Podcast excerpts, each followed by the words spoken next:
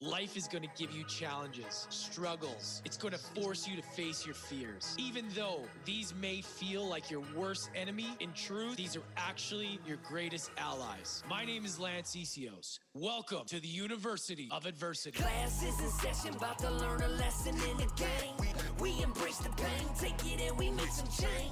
Without scarcity, I don't know where I'll be. It's, how we learn, and now it's your turn. Let, let's get Welcome to the University of Adversity.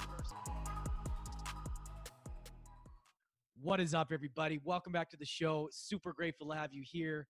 If you're new to University of Adversity, welcome to the family. If you're a regular listener, welcome back. You guys are in for a treat today. We have an amazing conversation. Don't leave this episode until the end. I promise you that. If you get any value, share it with a friend. Do what you can. Leave us a review. Somebody you feel needs to hear this especially in the marketing, entrepreneur, sales world, share it with them. I'm telling you guys, you're going to get massive value from this. All right. So, the one and only David Asarnow is going to be joining us today. He's a six time ClickFunnels, two comma club, and 2018 eight figure award winner. David is a visionary entrepreneur, digital marketing leader, and the founder of the digital marketing and media empowerment agency, Business Nitrogen which has managed over 20 million in paid advertising spend in 2019. David is passionate about helping entrepreneurs, health health entrepreneurs, and thought leader who creates massive value, leverage, and profits through his proprietary monetization strategies. David has an MBA in business results. And in his 20s, David built a $45 million new division for a company over five years. In his 30s, David launched an eight figure franchise that was ranked a top 15 hot franchise by Entrepreneur Magazine in five years. After this success, David conquered his stage fright and became a top business speaker for Tony Robbins and Chet Holmes, which transitioned him into his current business. Over the last decade, David has built Business Nitrogen as the go to expert for entrepreneurs looking to accelerate their business results through funnel marketing. Now, this was an incredible podcast because not only is this guy just full of knowledge and belief in his vision, he is just, he's creating a massive movement.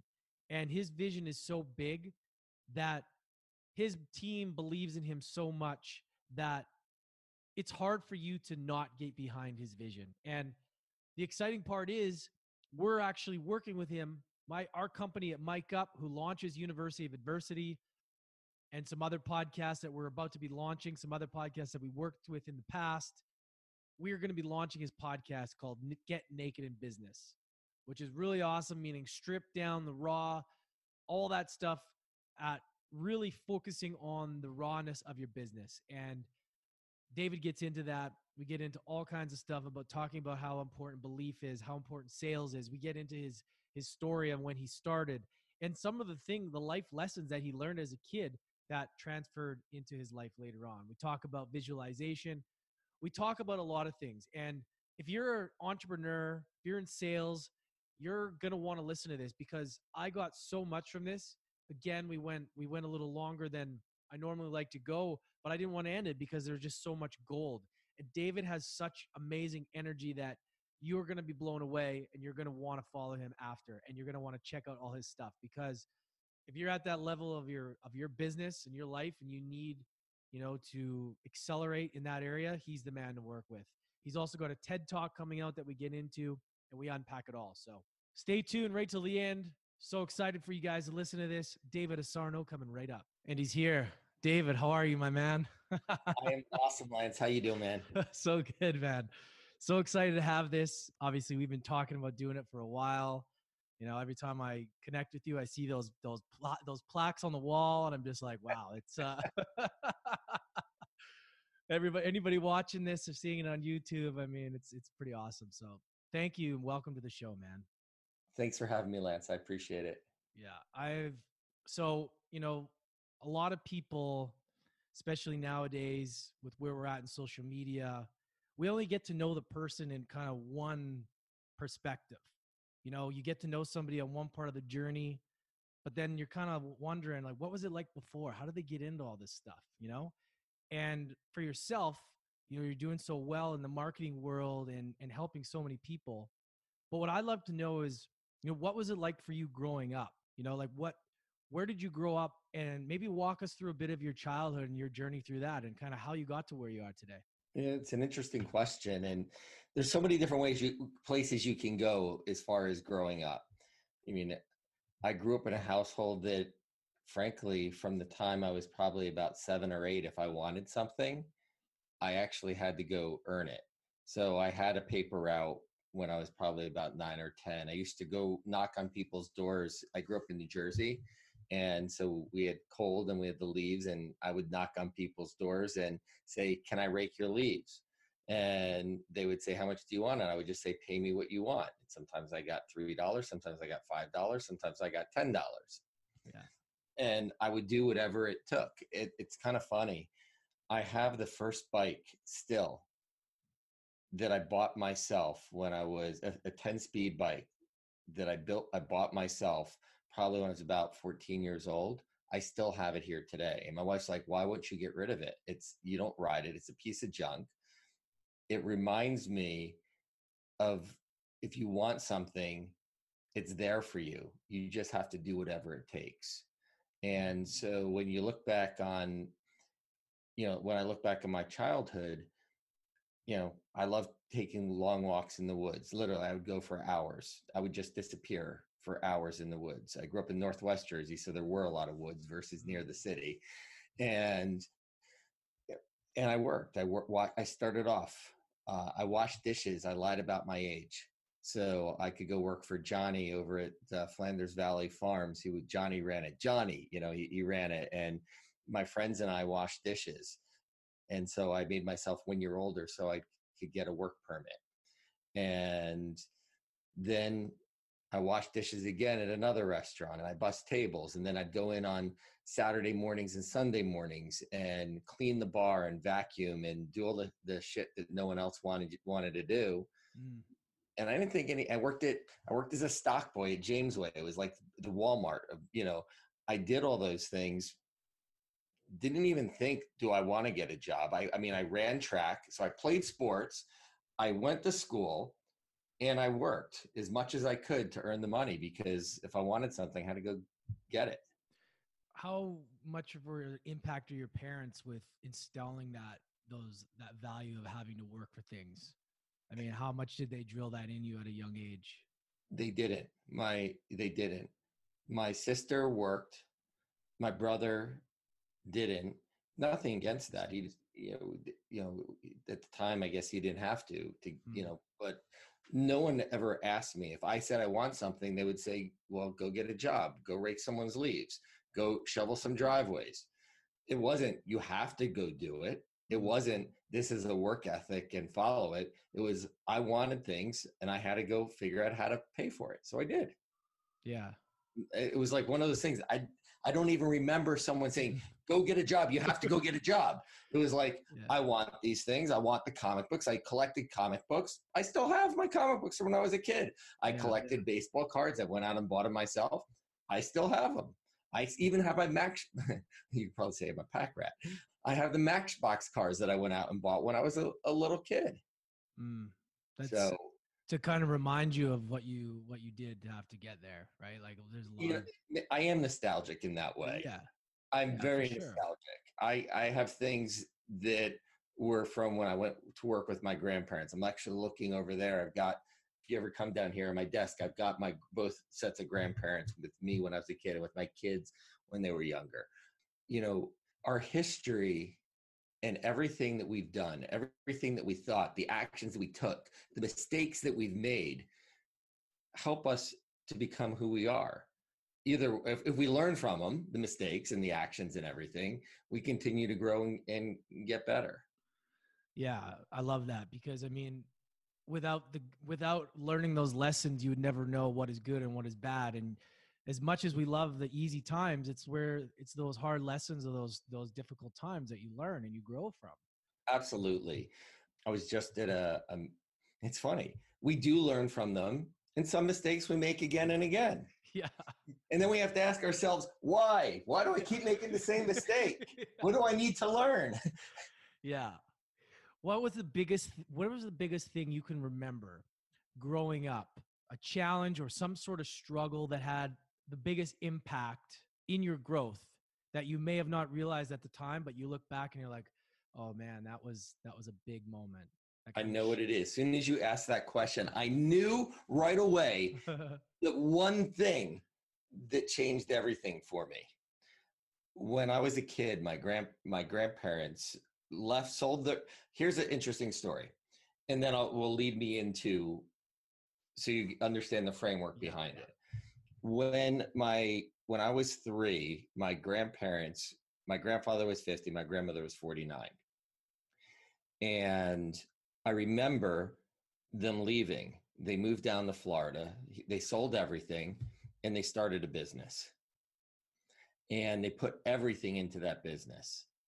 I remember at that age, I they'd pick, they'd flew me down on a plane and I stayed with them for months at a time. And then as they got older, I used to go down once I was in school, I'd go down on summer breaks and, and Christmas breaks. And I remember my grandfather, it was, uh, they did orthotics and prosthetics. So artificial limbs and braces. They did home health care. He, I remember when I was two years into the business, he actually bought a building and it was so big. He only used a fraction of the building. Eventually he filled it up. And when I got older, he had hospital beds in there. They had wheelchairs. So I'd sit there and I would do all the work that the stock boys didn't want to do. So I'd sit there with fantastic, spinning the wheelchair wheels, cleaning the tires, cleaning the spokes, really polishing them up. My grandfather would have me clean the bathrooms. I'm like a six year old kid, seven year old kid going and scrubbing toilets, cleaning the bathrooms. He said, if you ever want to run a company, you have to be willing to do every job in it. Okay that's a good lesson to have. If you want to build a company, everyone's going to look at you and if you're not willing to do it they're not going to be willing to do it but if they see you doing it they're more willing to to step up and and do whatever it takes if they see you doing it so it, it, i used to go on stock deliveries and and whatnot the one summer i came down and he paid me i mean uh, one of the ways that i made money is i worked all summer long for my grandfather from the time I was a little kid. Well, yeah, I, I went to work with him five, six years old, and he'd give me an allowance. But it was I was there working and hanging with him, and you know making sales calls with them and whatnot. One summer, probably about 14 years old, he picks me up, and he made a point of this. It's very interesting, just to see what my reaction would be because I used to go to work with him every day. And my brother and sister would stay with my grandmother, go to swim lessons, go to the pool, you know, do all that. And I went to work with him every day. He picked me up us from up from the airport and he said to me, Oh, by the way, this summer I decided I'm not paying you. and um, I said, Okay. And I didn't react. He said, I have this wheelchair. It's an electric wheelchair that's imported and it's been sitting here for a year. And I'm going to tell you what it cost me, and anything you sell that wheelchair above the cost is what you're going to make this summer. Now, you still have to clean the wheelchairs, you still have to clean the hospital beds, you still have to go on deliveries with the delivery guys, and you still have to help out and do everything else you're doing. And I'm not going to pay you unless you sell the wheelchair. So I did everything I was supposed to do. And I showed that wheelchair to everyone, whether they needed a wheelchair or not. It was like a cool thing. It was this three wheeled electric wheelchair that was an imported from Israel, barely fit through a door door jamb, and I still have pictures today of me scooting around in that thing. And I remember when I finally sold it, my grandfather took a picture of me with the people who bought it. You know, very proud moment because not only did I I like that wheelchair. I thought it was fun to drive around. You know, I'm a teenage kid and we didn't have scooters and stuff, so that became my scooter for the summer. I showed it to everyone. It was a proud moment to know that not only did I sell it, I sold it at list price. So I walked home making over $1,500 that summer. Now, for a 14 year old kid, that bought me my new bike that I told you about. Remember, I told you about my bike that I still have. Yeah. It bought me my bike that I maybe that's why I don't get rid of the bike because it's the thing that I bought when I came home that summer. Do you, I, I don't know. It, it may be. I love it. So that taught me a lot about myself. It taught me that it wasn't going to he knew that it wasn't going to be easy but he wanted to push me he wanted to challenge me he wanted to see what i would do with that challenge and i was up for it. I didn't complain i didn't bitch i did everything i was supposed to do with the chance that i wouldn't make anything. And it was okay because i was hanging out with my grandfather anyway that's uh, really why i did it Mm-hmm. because it was i got i got my grandfather alone my grand when my brother and sister were at home so it, it was for me it was I guess, mul- multiple benefits. So the one thing that I think taught me everything was when I left college and I was bumming around as a freelance photographer for a few years, selling jobs. I could always sell. And one of the things he taught me is if you have a business, you have to be able to sell. If you don't, if you're not able to sell, you have a hobby. So I was able to go out there and sell and hustle jobs. I mean, seriously, that's what I did. For the first year and a half out of college, I'd go to the model talent shows and I'd bring my photography portfolio. One, to get myself accepted that I had friends take pictures of me. And then once I was there, I was going over to all the moms and showing my photography work and booking jobs for the next month after the show. I got kicked out of quite a few of them too, but I got escorted out by security for, for doing that from there, I went into corporate America. I went into sales. You know, I did things that people told me I was crazy. They laughed at. Uh, I worked for a, in sales for a 50 year old plastic packaging company. I came up with an idea after five years to start a new division. And I went to senior management and I said, Hey, I want to start this division. They said, okay. I got in front of the company. I talked about my big, hairy, audacious goal that I'm going to have the largest division in this company in five years. I'm going to be the fastest growing it, and I'm going to be the most profitable. Everyone laughed at me. Seriously, my boss looked at me and said, What the hell did you just do? And I said, I asked you if you wanted to see my presentation. He said, You better do what you just said. Six months into it, am I allowed to swear on this or no? Swear, please. Okay. Six months into it, Mark says to me, he's like, Can you close a fucking deal? Seriously, I hadn't closed anything. I came up with a new idea. I had my my target 25 of dream clients that I wanted to get in front of. The McDonald's, the Sam's Club, the Walmart, Dairy Queen, Starbucks. I was building relationships that no one bought yet. He says, You have six months left, or I'm pulling the plug. Prove it to me. He's like, I don't think you can do it. Well, one of the things that people, he knew that he could, if someone told me I couldn't do something, sort of, I wanted to prove him wrong so by the end of that first year, I think I closed about $2.5 million. It's far, far from being the fastest growing division in the company. But by the end of year two, we were at $22 million. By the end of year five, we're at $45 million. Wow. Okay. I did what we said we were going to do. And, and that 45, I remember, was over $8 million in profit. Wow okay, I got to unpack some of this. Like this, okay. this, this is uh, all right. So let's talk about. I got to talk about the selling aspect. What made you a good salesman? What makes somebody a good versus a poor salesman? And what? How has it changed from then to now, as far as people influence and sell? Or is it still the same but different? Maybe walk us through that selling. Like what makes somebody shitty, sleazy, or actually a good salesperson? Well, that, there, there's a lot of questions, a I lot know. of things to unpack in there. So, the number one thing in sales is here's what I was told God gave you two ears and one mouth for a reason. Shut up and listen. Lessons from my grandfather. That's great. So, he asked people a question, simple questions. You know, today, still, people set up a meeting. I said, So we called this meeting today. How can I best serve you? What's going on? Tell me about your business. What's going well? What could go better? You know, if you could wave a magic wand and make anything happen, what would it be? Why would you want that? I mean, literally, questions. Yeah. Care about people. Be interested more than you want to be interesting. See, the mo- one of the big things that most salespeople do is they sit there and they bloviate. They talk about how great they are. You know what I used to do? I used to beat the crap out of all those guys in sales, yeah. right? And so you just get to build relation. To me, it was all about relationships. the reason that I was so successful, I believe, is persistence and determination. When someone told me no, I didn't take it as a no and I didn't stop calling on them. I took it as not yet. They, I didn't earn the right to them. I didn't build the relationship. I didn't show them that I provide enough value. It's no different than it is today on online marketing when we're building funnels and you know winning awards like you, you see behind me. Mm. You have to add value. The only reason you get these things is because you're providing more value than someone's paying you in in return. It doesn't. So what I learned, everything I learned about sales funnels started when I was four years old, sitting in my grandfather's office. You got to find out what someone wants. What's the big challenge that they're having?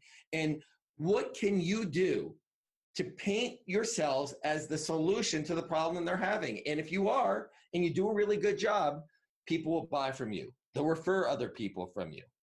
Now, are you a good fit for everyone? Are you going to be successful for everyone? Is everything going to work out? No. But you have to go in with the belief that you are the best of the best and you're going to serve everyone better than anyone else and do whatever you can within your power to make it happen. Mm-hmm. Doesn't matter if you're selling a wheelchair, electric wheelchair to someone at 14 years old, or you're selling plastic packaging like I did. I didn't know how bad it was for the environment, but I did launch out a, a product that's still out today called Greenware, and now it's huge. I remember trying to sell that cup that we came out. It was made out of polylactic acid corn.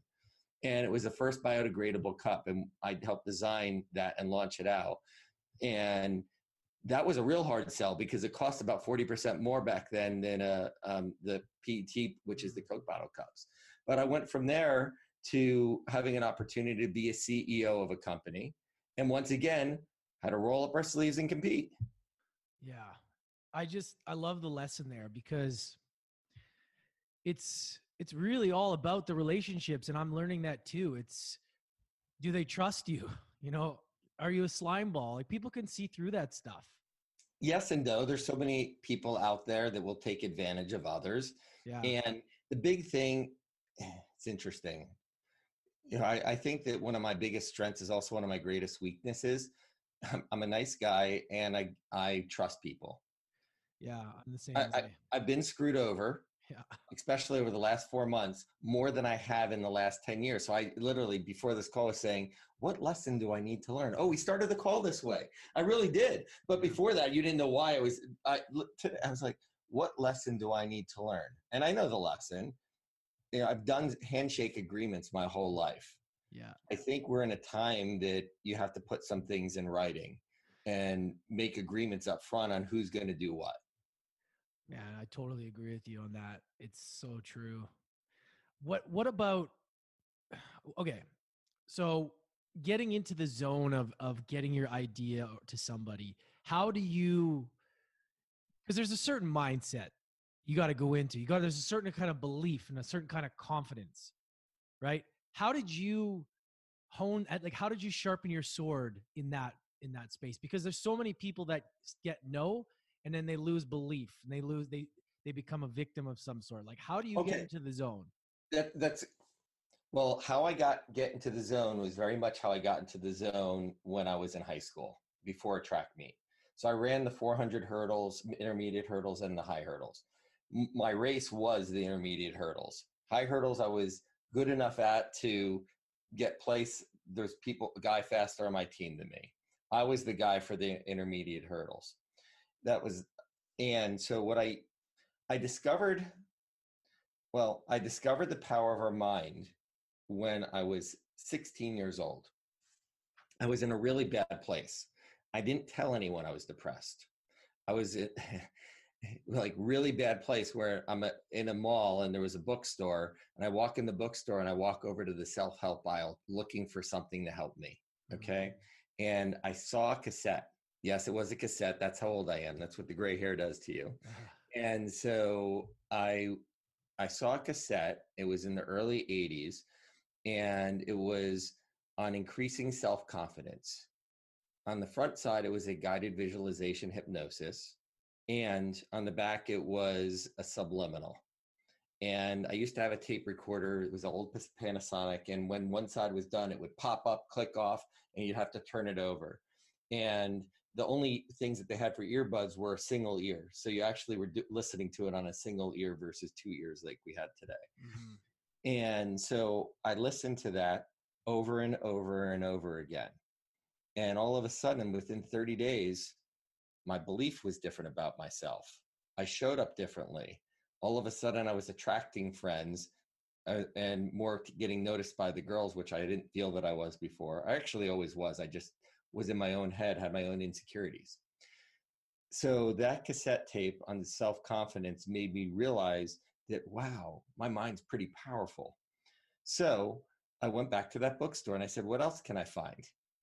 Mm. And this time I found a book, and it was a book on guided visualization.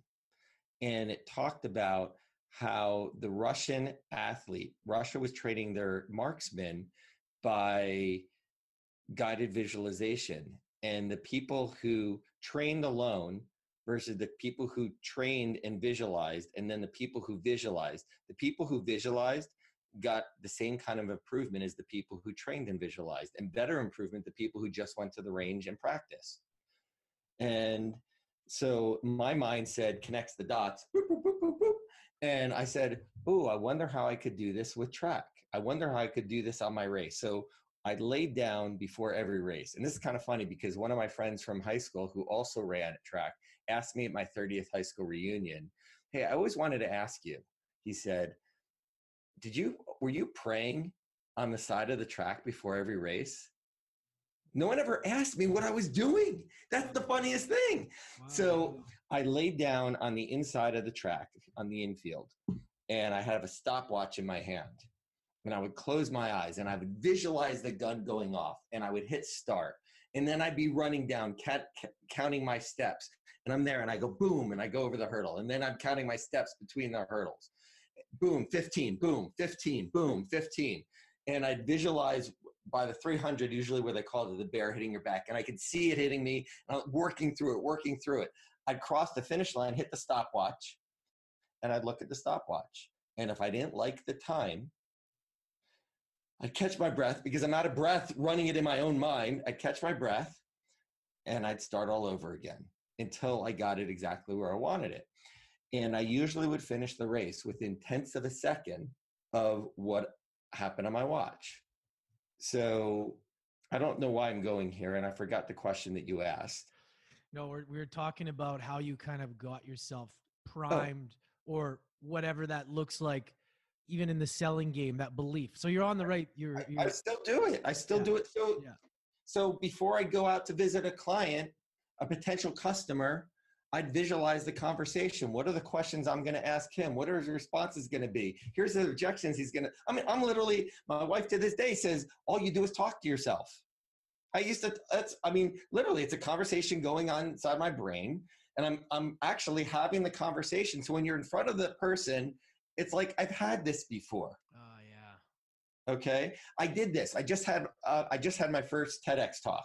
Yeah. and i used to go to bed ev- well not there's one other secret that i did. Back in high school one of the things that here's i was like i wasn't doing the best in school. And i'm like wow our mind is really powerful. I wonder what will happen because when i read things i didn't necessarily remember them. But when i listened to them i had this auditory type recall. So I used to record my notes into a cassette tape and I'd go to sleep, like reading my notes and the, the highlighted things in the textbook the night before a test. And all of a sudden I started getting all A's and B's. And I continued to do that through college. So that one little thing from self-confidence to understanding the power of visualization and what we can, and it brought me to track, carried on to how I changed how I studied. And to this day, before I did my TED talk, I'd go to bed every night and I practiced it. I did I actually practiced it silently to myself. I would be giving the talk in my brain and vi- visualizing myself in front of the room. I would see myself looking at people. I would be saying this word looking over here. And I get up on stage and and you know one other thing that I always said beforehand is uh, before I went on stage I said God give me the strength to have the words enter enter my body hit my heart and come out my mouth because I you know hopefully and and hopefully I remember what everything that I practiced and I get up on stage and it went great because and I didn't practice it in front of a room.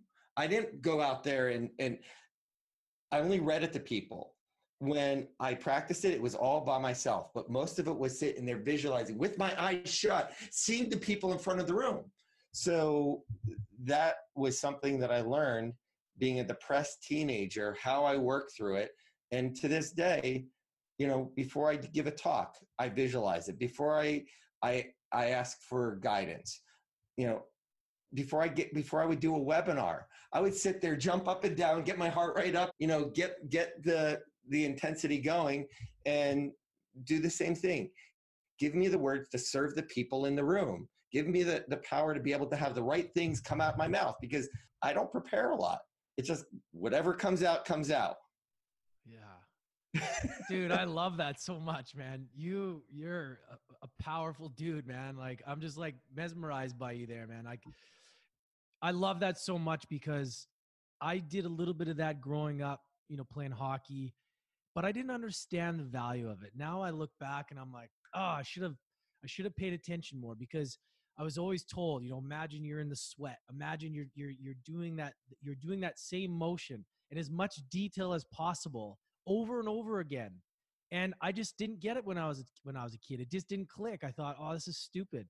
But now realizing and hearing this, and understanding that it's all the same doing that then it it all it all transfers over to later in your life too and what i want to get into next is like how how important absolute clarity is in that and how because you talked about how out there your goals were. How mm-hmm. how important is it to get like super super clear on your goals and massive goals and you know as as much as it is being clear on your your visualization of like what you're going to do? Well here's the thing. If you don't have a goal you're definitely going to achieve it. Yeah, yeah if you don't have a goal you'll achieve it. Yeah. if you aim really high you may hit it and even if you don't you're going to be shooting somewhere and at least you have a target yeah I didn't know. Mm. All I knew is that there was three, two divisions in the company. The company had sixty-eight million dollars in sales. If I divide it by two, I at forty-five million had the largest division in the company in five years. I pissed off a lot of people, by the way, that were mad as hell that this young punk kid in his late twenties and early thirties, and everyone else in management was in their forties and fifties. I pissed off a lot of people. I didn't care. I was doing my job and it was serving the company and serving my clients. There's something else that that I learned through that, by the way. People would always complain, "Well, I don't like this person. I don't like that person." And I these are lessons from growing up from from Papa Jules. Your clients, your customers pay your bills. Without them, you don't have a business. You better love them. And if you don't love portions of them, they're human beings. So there's a beautiful part of every single one of them. Find something in that person that you love and focus on that. Mm. So that's what I did. A lot of lessons you learned growing up. I know. It's, I mean, I look back on it and it was, it was the best childhood. I didn't think that we were poor. However, I was at a mastermind this weekend and someone was talking about, you know, if they wanted to go to college, they used the Pell Grant because you know that's what poor people did. I'm like i went to school on the pell grant. I didn't even know that you, you had to be poor to get it. Oh man I didn't, I didn't feel like i didn't feel that way because i frankly had anything i wanted because i bought it. Yeah. But here i just want to before we move on from the goal the goals stuff here. This is i just want to really hone in on this. Sure. There's a lot of people that say set a goal that's achievable that's like you know super easy to build your confidence but then there's some you know the grant cardones that are like 10x it biggest the bigger goal the better. Like what would you say for somebody even like myself or like entrepreneurs listening like do you want to set those goals like massive like dream massively or do you want to set or do you want to really focus on the achievable the more realistic ones yes and yes here's the thing what one person believes is achievable mm is what's achievable. I believe this. I write my goals like this. By X date or sooner, I will achieve X or greater, Y or greater. This is what I believe I want. However, I'm open to receiving something even more. Okay, here's why. I can make this really big goal. I don't put a deadline on it by X or sooner because what happens is procrastination in the human mind creeps up and I'll, I'll, wait, I'll wait, I'll wait. And then all of a sudden, subconsciously says, well, there's no way that that's going to happen. So you, once you mm. make a decision, you got to start taking massive action and you're going to have a lot of failure and things aren't going to work out. Momentum creates momentum. And then you have a success and you have another success and then you have another success. And all of a sudden you start seeing it happen. You know, Bruce Lee made a proclamation and I don't remember the exact words. And I saw Bruce Lee up above your left corner. At least I knew it was Bruce Lee just because I can see him from the chest down. But I know that move. I know that pose. Okay.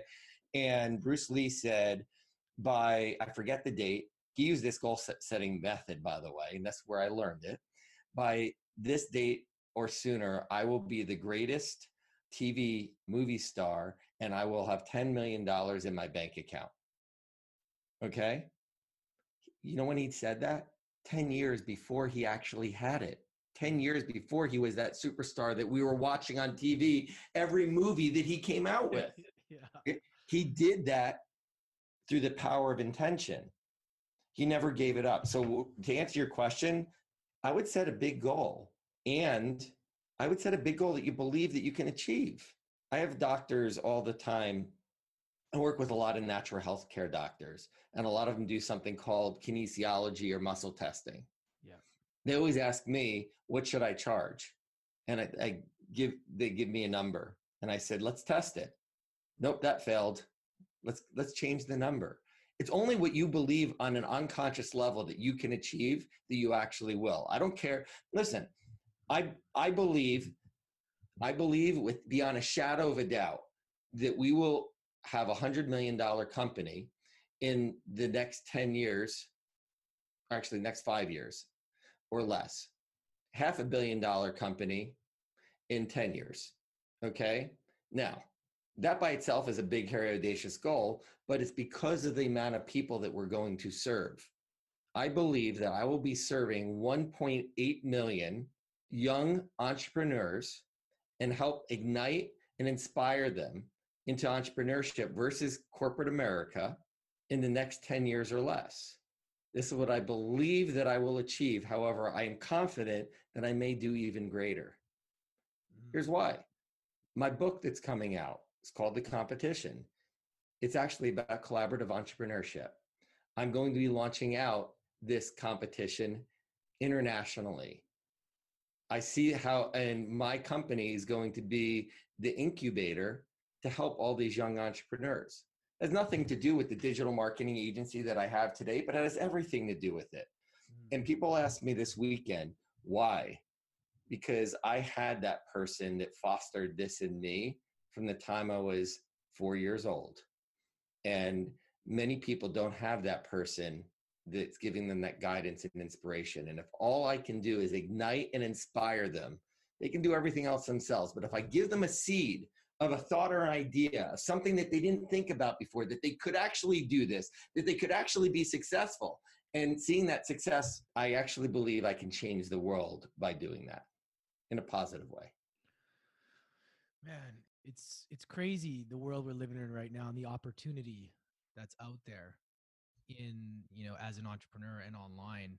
And sometimes that's all we need is to have somebody kind of blazing the trail and and and seeing that things are possible. And you know being able to learn from people that have done it before is just so important.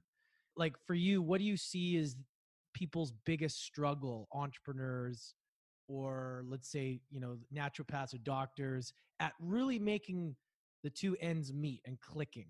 Like what what is it? Is it is like what do you see as being the thing that just keeps popping up and you're like this again two things that that start with the same thing fear fear of success and fear of loss. What's the worst thing that could happen? You fail. What's the worst thing that could happen? You can lose everything. What's the worst thing that could happen? You can go hundreds of thousands of dollars in debt. Oh shit i was there 10 years ago.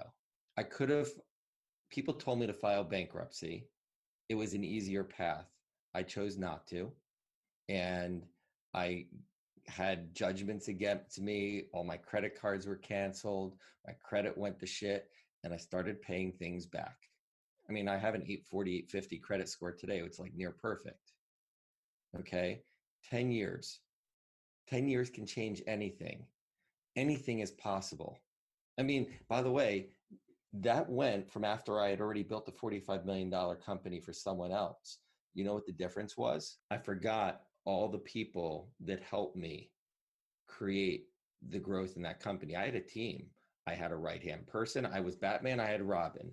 I had my customer service team. I had the shipping department. I had everyone that collaborated together to cast out the vision and help implement what I came up with. Right.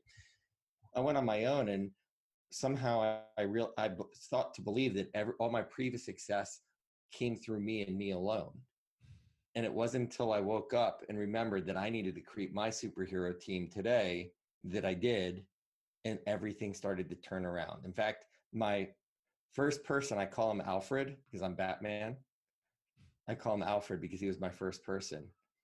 He's still on my team, and I'm speaking with him today, tonight, after we we're done. Hmm. 10 years he's been with me. Well, let me ask you this. Now that you've learned all of that over the years, what is your biggest your biggest challenge or your biggest fear right now in what you're doing in your business and just everything? That I won't do enough, that I can't serve enough people, that I won't keep pushing. You see, I push a lot. You probably noticed that. Okay. Yeah, I like I like that though. I like that about you. You got that energy, and I can see why your team responds the way they do, and why people enjoy that though. At the same time, you know. So I have some. I really want to make an impact, and my legacy will be the number of people that I've positively impacted and positively impacted their businesses. And that's why I really enjoy what I'm doing. Mm. I mean, we have an agency, but most people come to us because they want a marketing funnel. People hire us because they realize that it all begins with strategy and having a defined plan to implement that strategy. And I'm willing to push someone down the road. And the people who are willing to do whatever it takes see success the people who don't do their assignments or like to point fingers and say, well, you didn't do this, or there's all these things that could have been done. Okay, great. I, I do, I'll, I will do, I'm not perfect and we will do everything we possibly can to help someone. Hmm.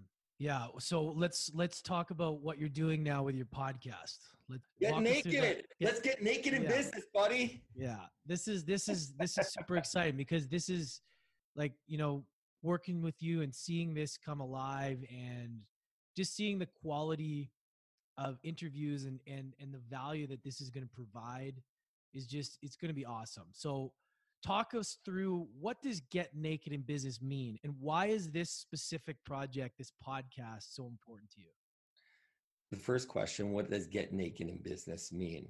it means you got to strip naked. You've got to be willing to get in front of the mirror. You've got to be willing to jump up and down and look at what you see, get real and raw. And so when we look at, I believe that my best lessons haven't come from my successes because I don't celebrate them a lot. My best lessons have come from real, raw insights that I've learned myself or I've gleaned from other people who were brave enough to and willing to share the struggle that they went through.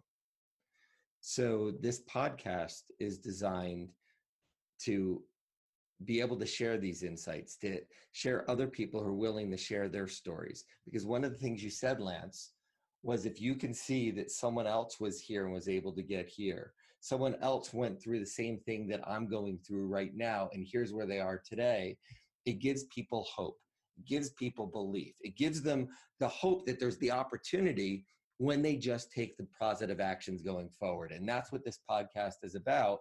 Entrepreneurs getting real raw and giving insights that people can utilize right now in order to change their life, to change their business, which in turn can change the world. Yeah. How important is that vulnerability, that connection? Because that I found even in my own life, not only is it healing to be able to tell your story and heal yourself, but how important is that to be able to tell, you know, and be able to create that potential trust with your your clients just people hearing that.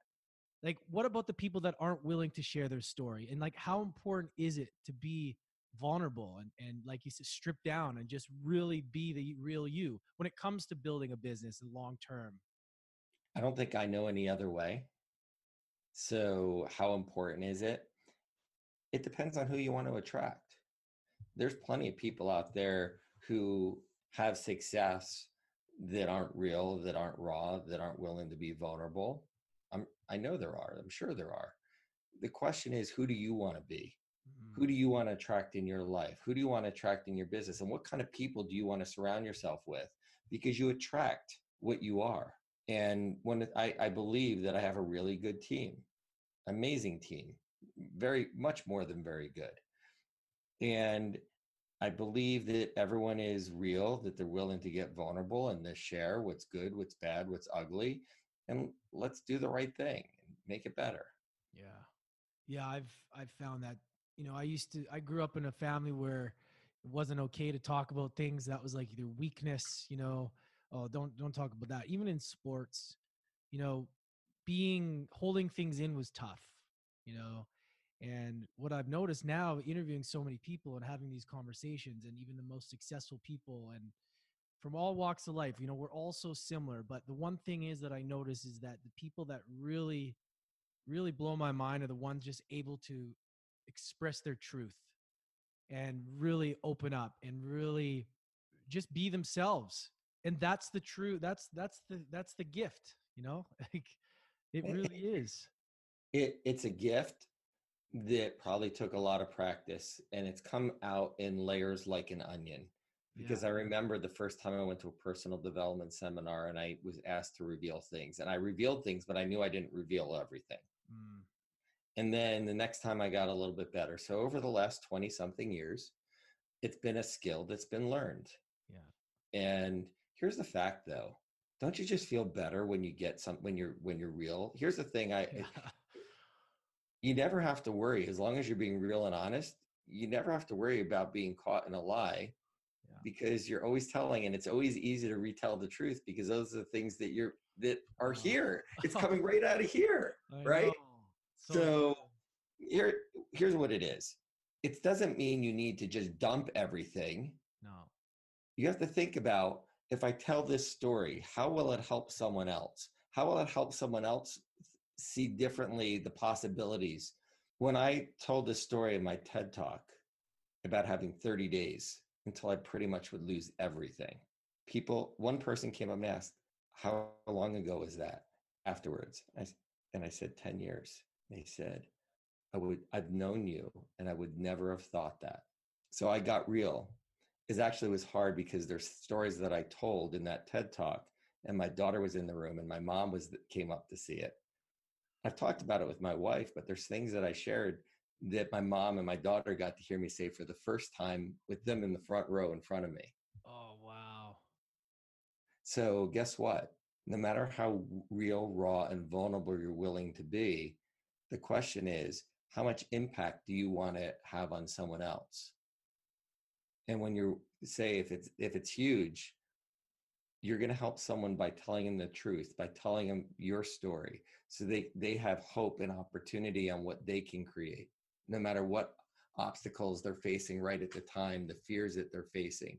The fear of success sometimes can be just as is polarizing and and freezing of someone as fear of failure. why do people fear success why If someone doesn't have success and they're not ready for it, all of a sudden they're going to be a different person. What it's going to be, and then all of a sudden they you I've seen it happen time again. Someone has success, they're now buying Lambos and Ferraris and buying the big condo or house and this and that, and they didn't plan ahead for six months from now. What if that doesn't exactly continue like that?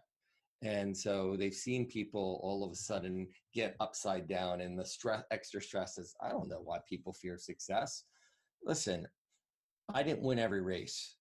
I used to do everything that I did. Maybe I feared success. Maybe there's something that was holding me back. If I mean, the sheer fact that I knew to a fraction of a second of what I would finish my race, and I, I was satisfied with a certain number.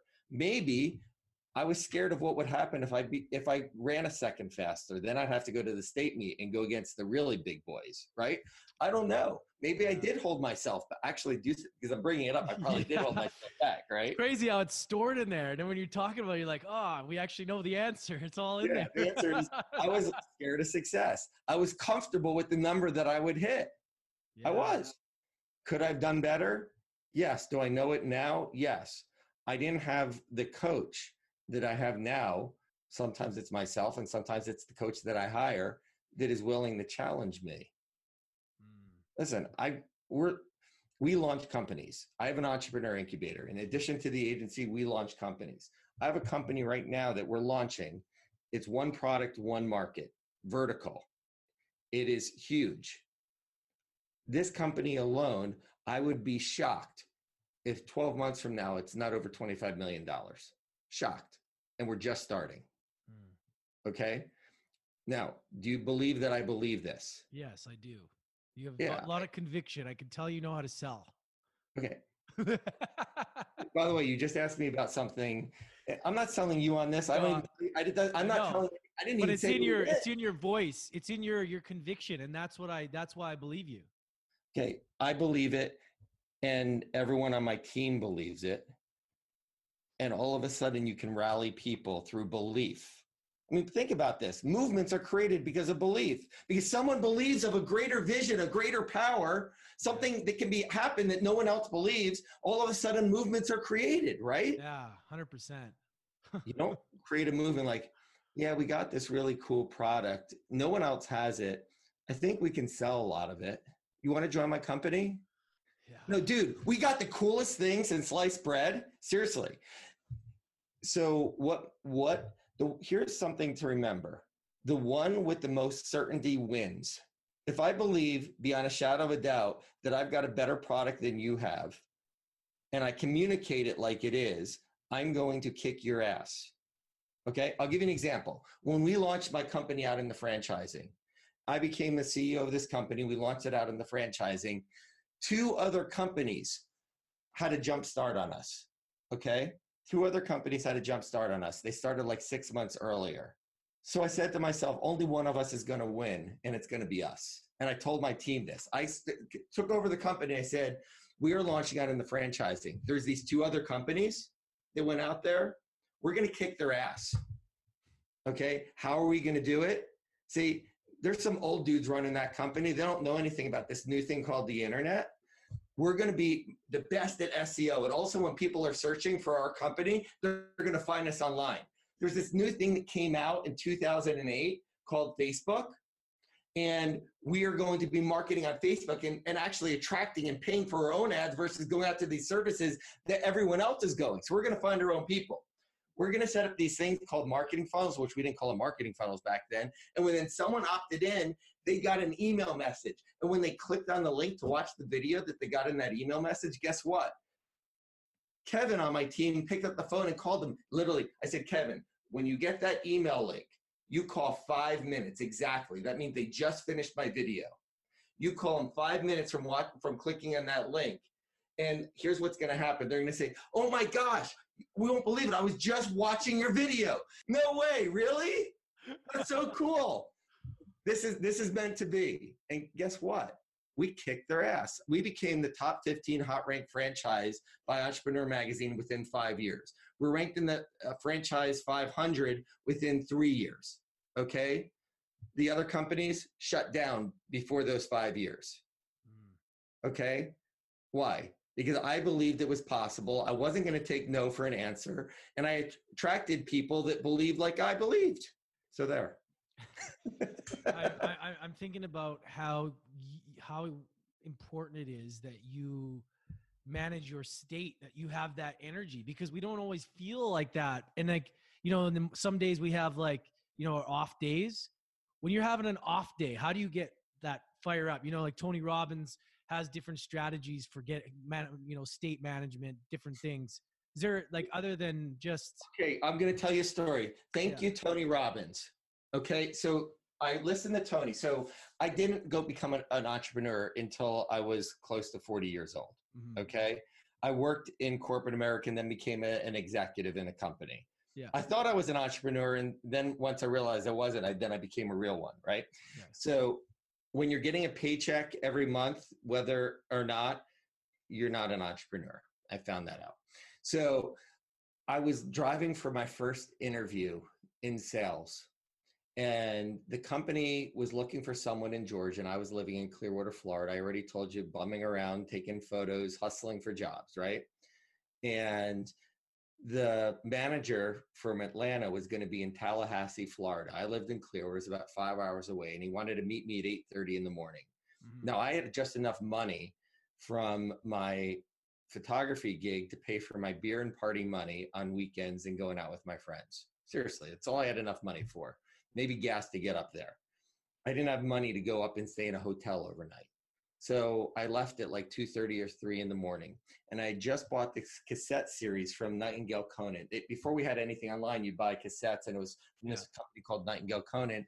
And I bought Tony Robbins, had a six CD set. I think it was on Personal Power. Yeah. And I remember listening to that.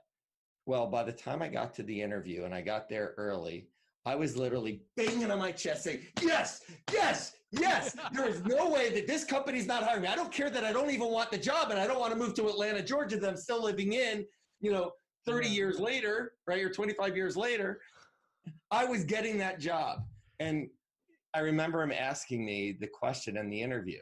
He said, You've never worked in, in the field, and I've never hired anyone without experience. I usually hire people with five to 10 years experience in sales. And my answer to him right there was, yeah, you probably get someone with one year experience five time five years over. With me, I'm a clean slate. You tell me what to do, I will do it. You tell me to run through that wall, I'll run through that wall. If you tell me that this is what I need to do in order to get the customer, I will do whatever you say. He just looked at me as like, wow. I got the second interview, and they both said the same thing. Within two years, I was one of the top. I was within a year and a half. I was the top performing person in my district and one of the top performing people in the entire country. Why? Because I wanted to win. I wanted to do what it took. I wanted to serve the clients. I remember the one of the interviews that I'm launching out on the podcast was my first customer ever. Wow. He's 96 years old today, and I interviewed him, and he's one of the thing the podcasts that are coming out this week. He's a 96 year old Holocaust survivor named Henry Friedman. He was the hardest client that I've ever had. He put he'd call me at 6 a.m., wake me up, and say, "Did I wake you up?" Just to see if you wake me up. He said, "I need you to go run and get me a case of straws. You need me to drive an hour to get you a an hour to get a case and an hour back to the warehouse." Yes. Are you going to do it? You want my business, don't you? He did that to me for six months. My boss even said, when I got to meet him, my boss told me that the guy, I remember the guy's name, Joe Lampy, uh, he said, I had to let Joe go because he couldn't handle this customer. And I said, great. And he's giving to me, it's my first co- person that I'm going to be working with. Three months into it, he says, uh, John says, he, Henry's wasting your time. You need to go find another customer. You need to go build someone else. I did. And I kept doing everything for Henry because I wanted to prove that I could do something that someone else got fired for. And within two years of getting that account, they grew from 250,000 when I got them to over 2 million. That was my first, you know, in corporate America client. And so when I found out that Henry was alive, still alive, I wanted him to be one of the first interviews that I had. And I went out with my video guy and Mike Henry up at his house. And uh, I wrote about him in a book that I wrote. And it was uh, Acres of Di- It was talking about diamonds in the rough and the diamonds that are in your own backyard. And my boss was telling me to go somewhere else to get the diamonds. And I knew that if I worked hard enough, the diamonds are right there in front of me. And that diamond was Henry. He's a beautiful person. And he was just pushing me harder than he was pushing me to see how hard and how much I really wanted his business value. If you want to be good at building sales, if you want to be good at building a company, if you want to be good at building a team, you have to provide value. Wow. Well said, man. Thank you so much. Where can we find you? Where's the best place to check you out? Well, if you want to check out my company, it's businessnitrogen.com. And our podcast site will be getnakedinbusiness.com. So if you go to getnakedinbusiness.com, you can check out my podcasts and that site will that URL will link right to it. Perfect. We're gonna have everything in the show notes for everybody to check you out. When is your TED Talk live? When is that? Is that out now or is that? Uh, it's not out yet. It's not out yet. I'm looking. It will be out as soon as it's out. I will post a link for it. It's it now. It's in Ted's hand. Okay, awesome. We'll have all your social media as well in the show notes, so it's super clear for everybody. And man, I just want to say thank you so much for joining us. Oh, my pleasure. Thanks for having me. It, it was so good, man. And I always want to end off with the final question that I ask everybody. Out of all the things, out of all the adversity, all the challenges, what is one lesson that adversity has taught you? Just keep going. Just keep going. You put one foot up. Everything I learned about adversity comes from Frosty the Snowman. You put one foot in front of the other, and soon you'll be walking through the door. There, I sang for you. you just got to keep putting one foot in front of another. And as long as you keep putting that foot in front of the next, you're creating momentum. And you just keep doing it. And you don't lose until you stop. Love it. All right, everybody. Make sure to check out David. Awesome guy. His podcast is going to be incredible. Get Naked in Business. Thank you so much, everybody. The man, the myth, the legend, David Asarnow. Thanks for having me. Thanks, everybody. Make sure to check out David. His TED Talk's coming out soon, and his podcast, Get Naked in Business, which we discussed is going to be awesome. It's when you guys hear this episode, it's launched, it's live. So go check it out right now. Subscribe, hit him up, tell him you heard him on University of Adversity. Make sure you subscribe, leave us a review. Let us know what you think of the show, everybody. Share it with a friend that needs it. I love you. Have an amazing day.